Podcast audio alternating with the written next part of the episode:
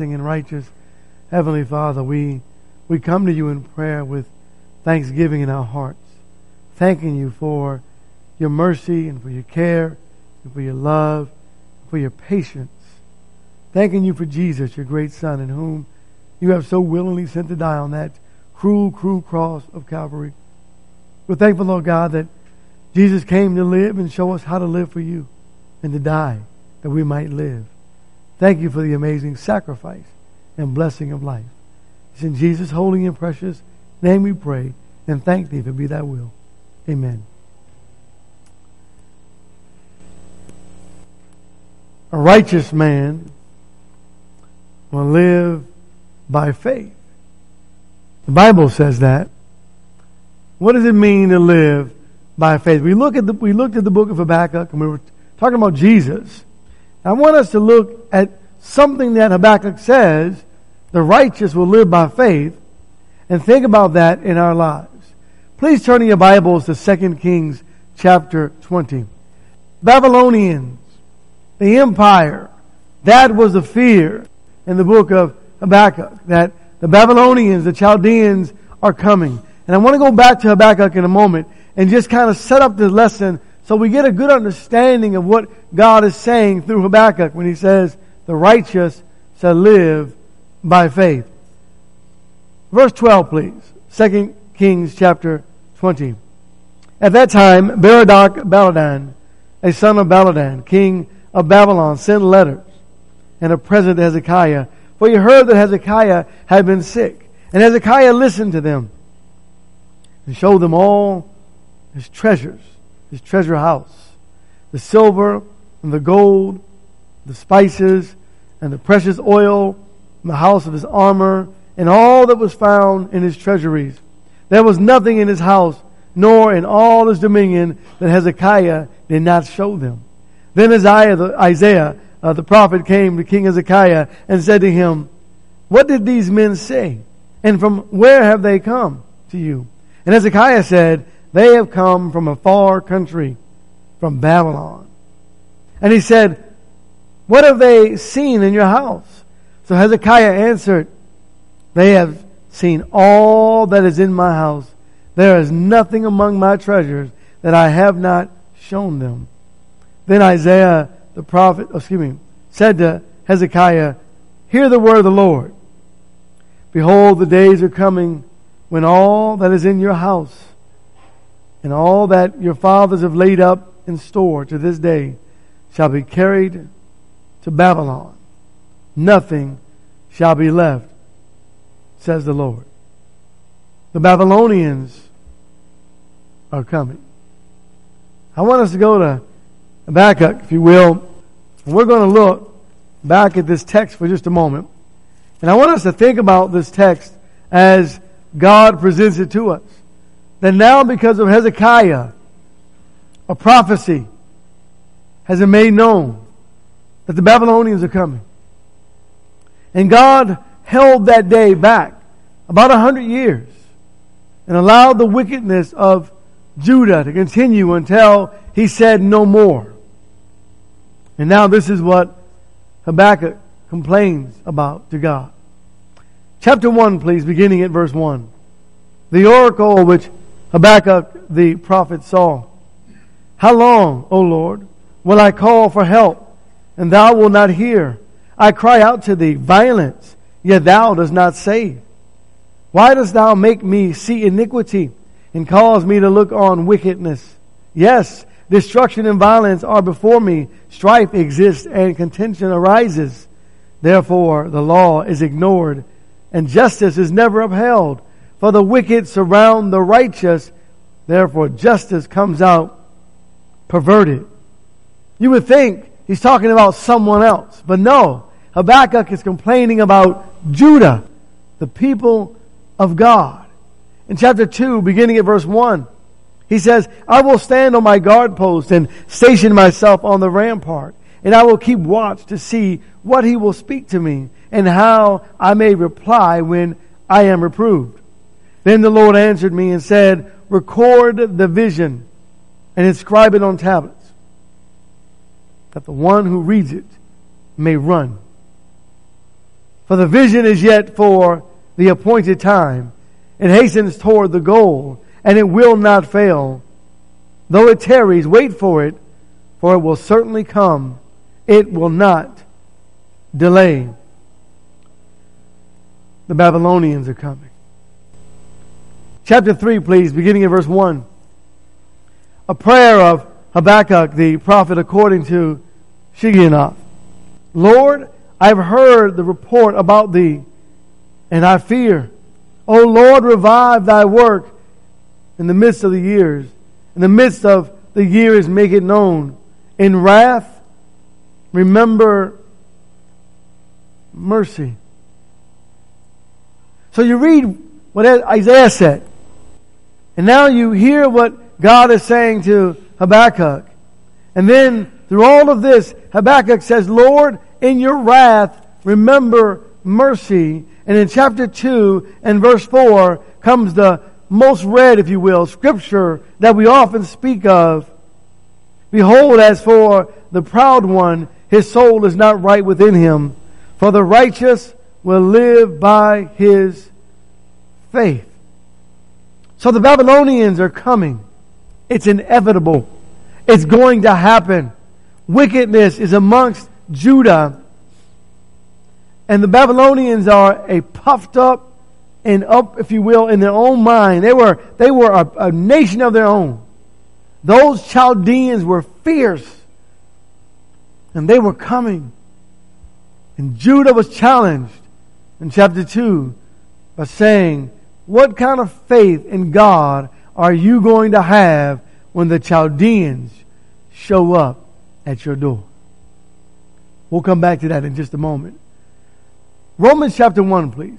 There are three times in the New Testament where we find this exact uh, verse, if you will, quoted regarding the Christian faith. And so we'll liken this lesson later to us. Romans 1 and verse 16. For I am not ashamed of the gospel, for it is the power of God for salvation to everyone who believes, to the Jew first and also to the Greek. For in it the righteousness of God is revealed from faith to faith, as it is written, but the righteous man shall live by faith. Galatians, please, chapter 3. This morning, the question is, how is your faith? And then one might ask that same question in a different light and say, when things weren't going so well in your life, how was your faith? Galatians chapter 3, beginning at verse 9. So then, those who are of faith are blessed with Abraham, the believer. For as many as are of the works of the law are under a curse. For it is written, Cursed is everyone who does not abide by all things written in the book of the law to perform them. Now, know that no one is justified by the law before God is evident. For the righteous man shall live by faith. However, the law is not of faith. On the contrary, he who practices them shall live by them. Christ redeemed us from the curse of the law, having become a curse for us. For it is written, Cursed is everyone who hangs on a tree, in order that in Christ Jesus the blessing of Abraham might come to the Gentiles, so that we might receive the promise of the Spirit through faith. Hebrews chapter 10.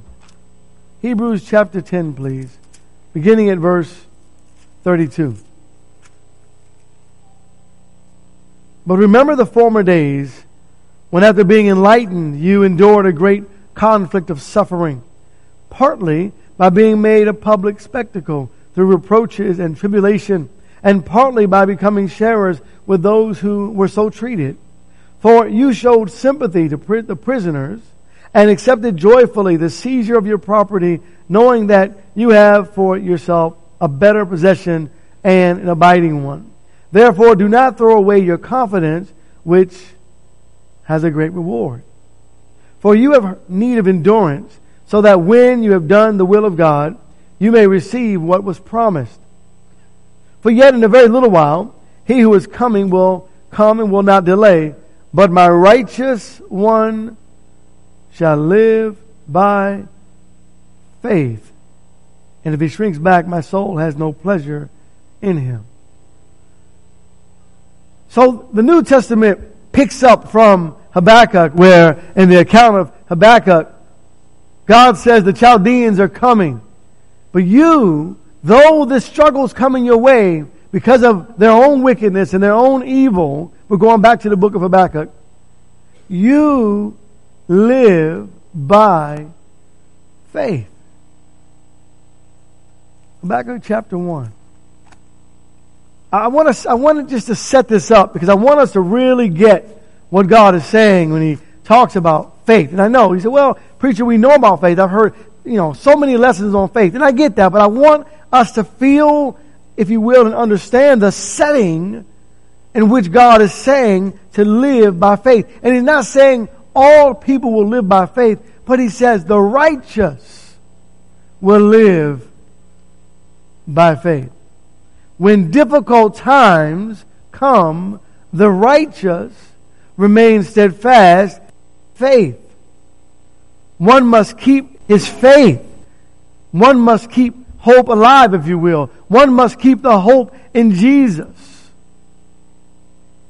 Verse 5. Look among the nations. Observe. Be astonished and wonder because I'm doing something in your days you would not believe it if you were told. For behold, I'm raising up the Chaldeans, that fierce and impetuous people who march throughout the earth to seize dwelling places which are not theirs. They are dreaded and feared. Their justice and authority originate with themselves. I want you to understand something for just a moment, and that is this. God is not saying, I'm raising up a people that aren't already present. I'm raising up a people to come after you. You've already watched them work. And this is what they've done. They have trampled over the nations, one nation after another, after another, after another, and now they're coming for you. Scary. But the righteous will live by faith. Verse 8. Their horses are swifter than leopards and keener than wolves in the evening. Their horsemen come galloping. Their horsemen come from afar.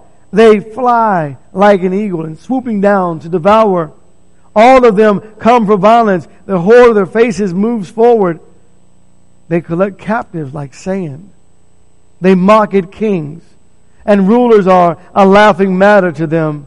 They laugh at every fortress and heap up rubble to capture it. Then they will sweep through like the wind and pass on, but they will be held guilty, they whose strength is their God. Judah is being punished for her sins.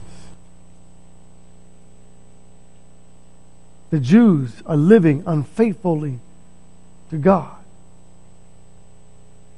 And they must be punished because of their wickedness.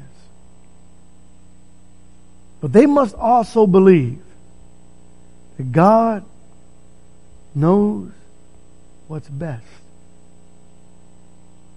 We're about to suffer.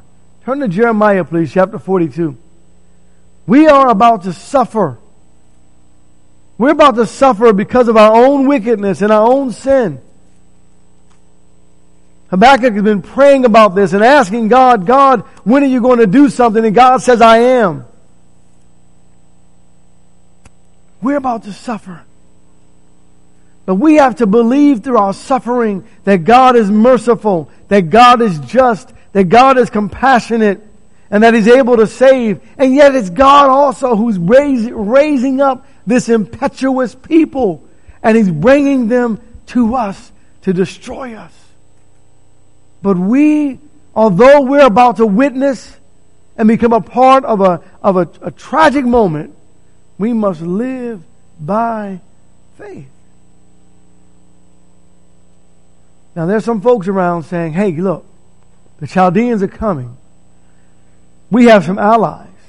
let's lean on our allies for help. Right? Let's, let's get together and let's all flee to Egypt. And then we'll be all right. But God's command is don't go to Egypt. Stay right here in Judah, in Jerusalem, and let it happen. And surrender to the Babylonians. What? That's my commandment. All right, we got it all set up now. Jeremiah 42, verse 9. And said to them, Thus says the Lord God of Israel, to whom you sent me to present your petition before him. If you indeed stay in this land, then I will build you up and not tear you down. And I will plant you and not uproot you, for I shall relent concerning the calamity that I have inflicted on you. Do not be afraid of the king of Babylon, whom you are now fearing. Do not be afraid of him, declares the Lord, for I am with you to save you and deliver you from his hand. I will also show you compassion so that he will have compassion on you and restore you to your own soul. Wait, but wait, but wait, God. They, they are an impetuous people. Look, look back at what, what Habakkuk says, if you will, about the Babylonians. About the Bab- what are you saying, God, about the Babylonians? Remember, remember these people, yeah? Chapter 1 verse 6. God says, For behold, I'm raising up the Chaldeans, that fierce and impetuous people who march throughout the earth to seize dwelling places which are not theirs. They are dreaded and feared. Their justice and authority originate with themselves. And you're telling me not to be afraid of them? And God says, exactly. Don't be afraid. I'm your God. Chapter 42, Jeremiah 42, verse 13. But if you are going to say, we will not stay in this land, so as not to listen to the voice of the Lord your God, saying, no, but we will go to the land of Egypt, where we shall not see war, or hear the sound of a trumpet, or hunger for bread, and we will stay there. Then in that case, listen to the word of the Lord, O remnant of Judah. Thus says the Lord of hosts, the God of Israel. If you really set your mind to enter Egypt and go in there to reside, then it will come about that the sword which you are afraid of will overtake you there in the land of Egypt, and the famine about which you are anxious will follow closely after you there in Egypt and you will die there. So all the men who set their mind to go to Egypt to reside there will die by the sword, by famine, and by pestilence. And they will have no survivors or refugees from the calamity that I am going to bring on them. You see, what they were trying to do is they were trying to get away with their sin. See, the problem wasn't the land. The problem was the people in the land. And so God says, I'm punishing you, the people, and I'm sending you off to Babylonian captivity to wake you up. But if you flee to Egypt, I'll come down there and get you there too. Stay put. Take your punishment. The righteous man will live by faith. Oh, yeah. Okay. Do you take God at His word? I mean, if God's saying, okay, here's a, a you know, a nation coming to punish you? Are you, are you faithful to God? Will you stay faithful to God? Or will you flee to Egypt, your ally, for protection? Or do you trust that God will protect you even in the calamity? Verse 18. For thus says the Lord of hosts, the God of Israel, as my anger and wrath have been poured out on the inhabitants of Jerusalem, so my wrath will be poured out on you when you enter Egypt, and you will become a curse and an object of horror and imprecation and a reproach, and you will see this place no more. Look at the selfishness of Judah. You know, God's saying, don't go down there because now you're going to get them into trouble. Verse 19.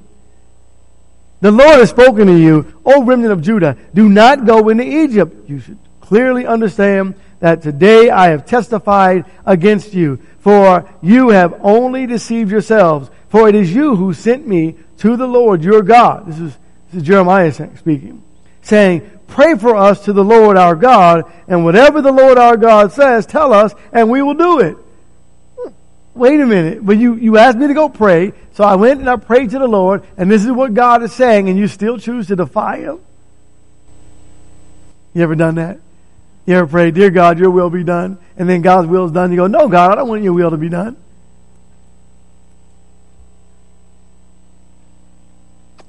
So I have told you today, but you have not obeyed the Lord your God, even in whatever He has sent me to tell you. Therefore, you should now clearly understand that you will die by the sword, by famine, and by pestilence in the place where you wish to go to reside. Because they wouldn't live by faith. Look at Isaiah for just a moment. Chapter 31. Isaiah chapter 31. I want to just look at what, what they saw, if you will, in, in Egypt. When they looked at Egypt and how they saw them as a powerful ally. Verse 1. What are those who go down to Egypt for help and rely on horses and trust in chariots because they are many and in horsemen because they are very strong. But they do not look to the Holy One of Israel, nor seek the Lord. Yet he also is wise and will bring disaster and does not retract his words, but will arise against the house of evildoers and against the help of the workers of iniquity. Back to Jeremiah, please. Chapter 38. And they saw Egypt as this great ally. We can go to Egypt even to fight against Babylon, the fierce and impetuous nation, although it's a work of God. God said, don't go to Egypt. Chapter 38, verse 2. Thus says the Lord, He who stays in this city will die by the sword and by famine and by pestilence.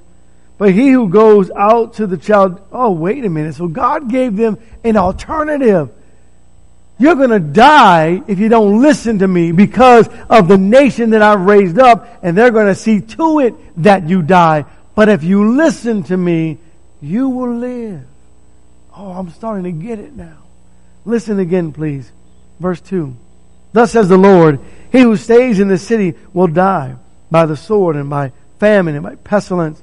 But he who goes out to the Chaldeans will live and have his own life as booty and stay alive. Thus says the Lord, this city will certainly be given into the hand of the army of the king of Babylon. And he will capture it. No, no, he's not going to capture. We have swords, God. We can fight. We can defend it. Well, then you will die. Jeremiah 44. Do you have enough faith? This nation comes, and then the king said, Zedekiah, don't give in. The people said, don't give in, don't give in. God said, give in. Would you give yourself, would you allow yourself to be taken captive as a prisoner and be carried off to, as Hezekiah says, a far, far land as a prisoner of war? Because God said, to do it and live by faith? Would, would you be willing to allow this situation to happen to you? Or would you fight? Take a stand, even though it was a work of God. Jeremiah 44, beginning please at verse 12. That will take away the remembrance, the remnant, excuse me, of Judah who have set their mind on entering the land of Egypt to reside there. And they will all meet their end in the land of Egypt. They will fall by the sword and meet their end by famine. Both small and great will die by the sword and famine, and they will become a curse, an object of horror, an imprecation, and a reproach. And I will punish those who live in the land of Egypt as I have punished Jerusalem with the sword, with famine, and with pestilence. So there'll be no refugees or survivors for the remnant of Judah who have entered the land of Egypt to reside there and then to return to the land of Judah to which they are longing to return and live, for none will return except a few refugees. So, what do you do, church? Do you accept the will of God in your life? Though it may not be pleasant for whatever reason, in this particular case, because they were so wicked and so evil. Go back and read the prayer again. Do you surrender to God and repent, and turn your life around? Or do you continue in your own self righteous and rebellious ways? The righteous man will live by faith. Doesn't matter what God has in store. If it's the will of God, so be it. Is that my attitude in life? See, the idea of the righteous living by faith is not like in good times alone, but it's also in difficult times, in tragic times, in times of suffering and sorrow. The righteous man goes to God, stays with God. The righteous man lives by faith. Someone said it's easier said than done. You know the scripture, Jeremiah 29, that's often taken out of context. It's a great scripture. It's used at graduations. We read it and go, oh yeah, that's what God has in store for me. Well, the context of Jeremiah 29 is in regards to the Babylonians are coming to take you away. Surrender or die. And here is the encouragement. Jeremiah 29, beginning of verse 4. Thus says the Lord of hosts, the God of Israel, to all the exiles who I have sent into exile from Jerusalem to Babylon. So these are the ones who lived by faith and went on with the Chaldeans, that impetuous and fierce nation. They surrendered to the will of God and said, God, we have been wicked, we have been evil, we repent, and if this is our punishment, so be it. Now they go off in the Babylonian captivity and watch what God says. Build houses and live in them and plant gardens and eat their produce. Take wives and become the father of sons and daughters and take wives for your sons and give your daughters to husbands that they may bear sons and daughters and multiply there and do not decrease. And seek the welfare of the city where I have sent you into exile and pray to the Lord on its behalf. For in it, its welfare, you will have welfare. So God says, look, you're going to this place and you're there now. And you know what? Enjoy your life there. It's a new life. It's where you need to be right now because that's where I am. I've removed the candlestick from Jerusalem. I'm going to bless you. I'm going to bless the land, and I'm going to bless you. Pray for the land. Pray for the people. You know what's interesting? Remember this? Daniel, Nebuchadnezzar. And after all was said and done, remember it was Nebuchadnezzar who said, anyone who doesn't serve the God of Daniel I'll tear your house from limb to limb and make it a rubbish heap. Shadrach, Meshach, and Abednego. Anyone who doesn't serve the God of Shadrach, Meshach, and Abednego. Wow. Nebuchadnezzar sent out into the field. You go back and read the book of Daniel now, and you realize, oh, God was taking care of his people. This was right. Well, we knew that. It didn't feel right. But the righteous live by faith and they surrendered as God commanded.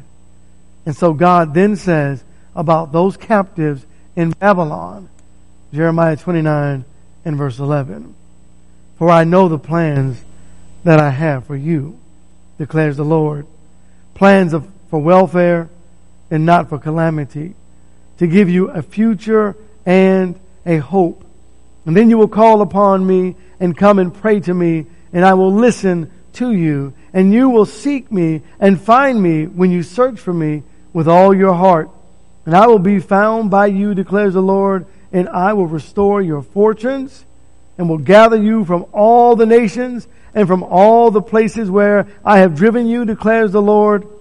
And I will bring you back to this place from where I have sent you into exile. You know what God did? He raised up Cyrus. Cyrus not only sent them back, he gave them all the funds to take care of it. And they rebuilt Jerusalem. And then you know what happened? Jesus was born. Amen.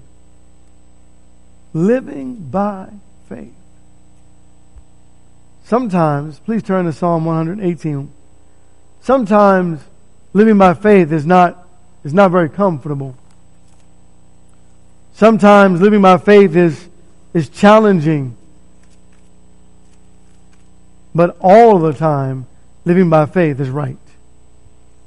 The righteous will live by faith. Don't trust in Egypt, your bank account.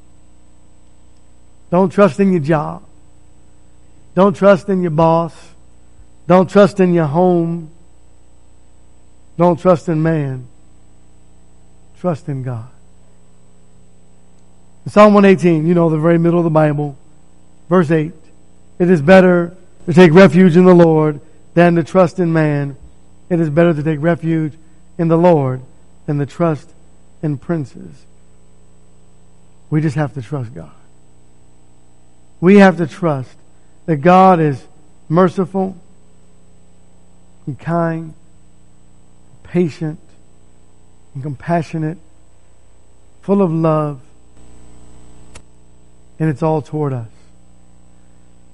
Perhaps in your life you've lived outside of Christ and you've tried to make it on your own. And even through our days as, you know, recessions are upon us and struggles are here, you're trusting in God. Just keep trusting in God. Maybe today you want to give your life to Jesus. And the opportunity is there for you to surrender to Christ, submitting to Him in the waters of baptism, being baptized for the remission of your sins, after having heard His word and believed it, and desired in your heart to make a change, repentance, and then confessing His name. If you're a child of God and you just would like prayers made on your behalf, you can make that known to us. While together we stand and sing our song of invitation, if we can help in any way, please come.